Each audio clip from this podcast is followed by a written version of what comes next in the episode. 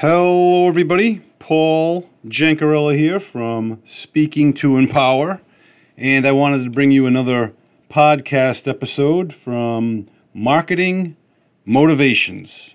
And we bring this to you from our uh, live studio. We're not dead, we're live. And it's Good Friday, if you can believe it. So perhaps you're listening to this on uh, a, a, summer a day. Just know that this was done on Good Friday, and it's going to be a very, very special episode. Okay, we're going to kick it off with Jim Rohn. Jim Rohn said, You can't change what happened, but you can change your direction. And that direction sometimes is not so much a physical direction, but a mental um, direction, an emotional direction. And we need to be conscious of that because we can get very upset about something that has happened that we can't necessarily change at times but we can change the way we think and act toward it. Uh, Jim Kennedy said, Never underestimate the value of a good helper. You know, someone that really is there for you um, time in and time out, whether it be a spouse, child, uh, if it be perhaps a coworker, an assistant, you know, really take stock in in what you are provided for, uh, especially from a business standpoint, uh, and having a really reliable and due diligent assistant can make a world of difference and really can make you look good or bad depending on their talent level. And Yogi Berra, he said, always go to other people's funerals. Otherwise, they won't go to yours. Now, when interviewed later, uh, Yogi had denied ever saying that statement, which I tend to believe because I think, you know, once he put out a lot of these yogiisms, so to speak. I think other people kind of added to them on their own. Um, but the quote actually, you know, dates back to 1876 uh, when a person that went to a lot of funerals responded to a question from, um, I don't know who the question was from, if it was a reporter or whomever, but they said, Why do you go to so many funerals? And he said, Always go to other people's funerals, otherwise they won't go to yours.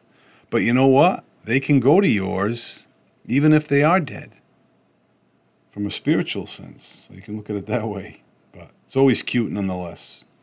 Uh, Darren Hardy today, in his Darren Daily video email, he titled it Getting People to Love You.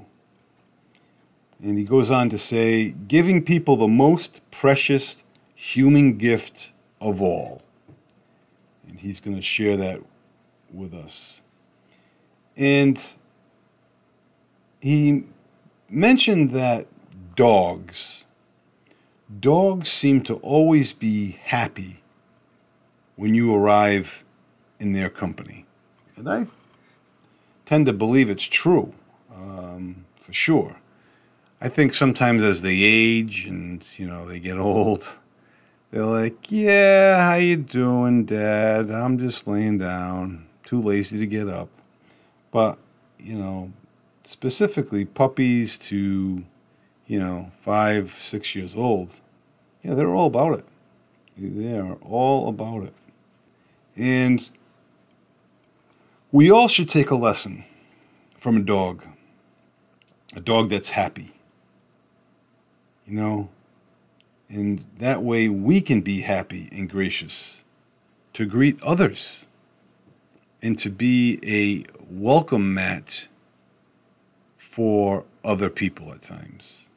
That's not a bad thing, bad quality to have. Sometimes people um, mock other people that are very friendly and very um, service oriented. But make people feel significant as well as happy. And you'd be amazed where you can go. You know, people need validation.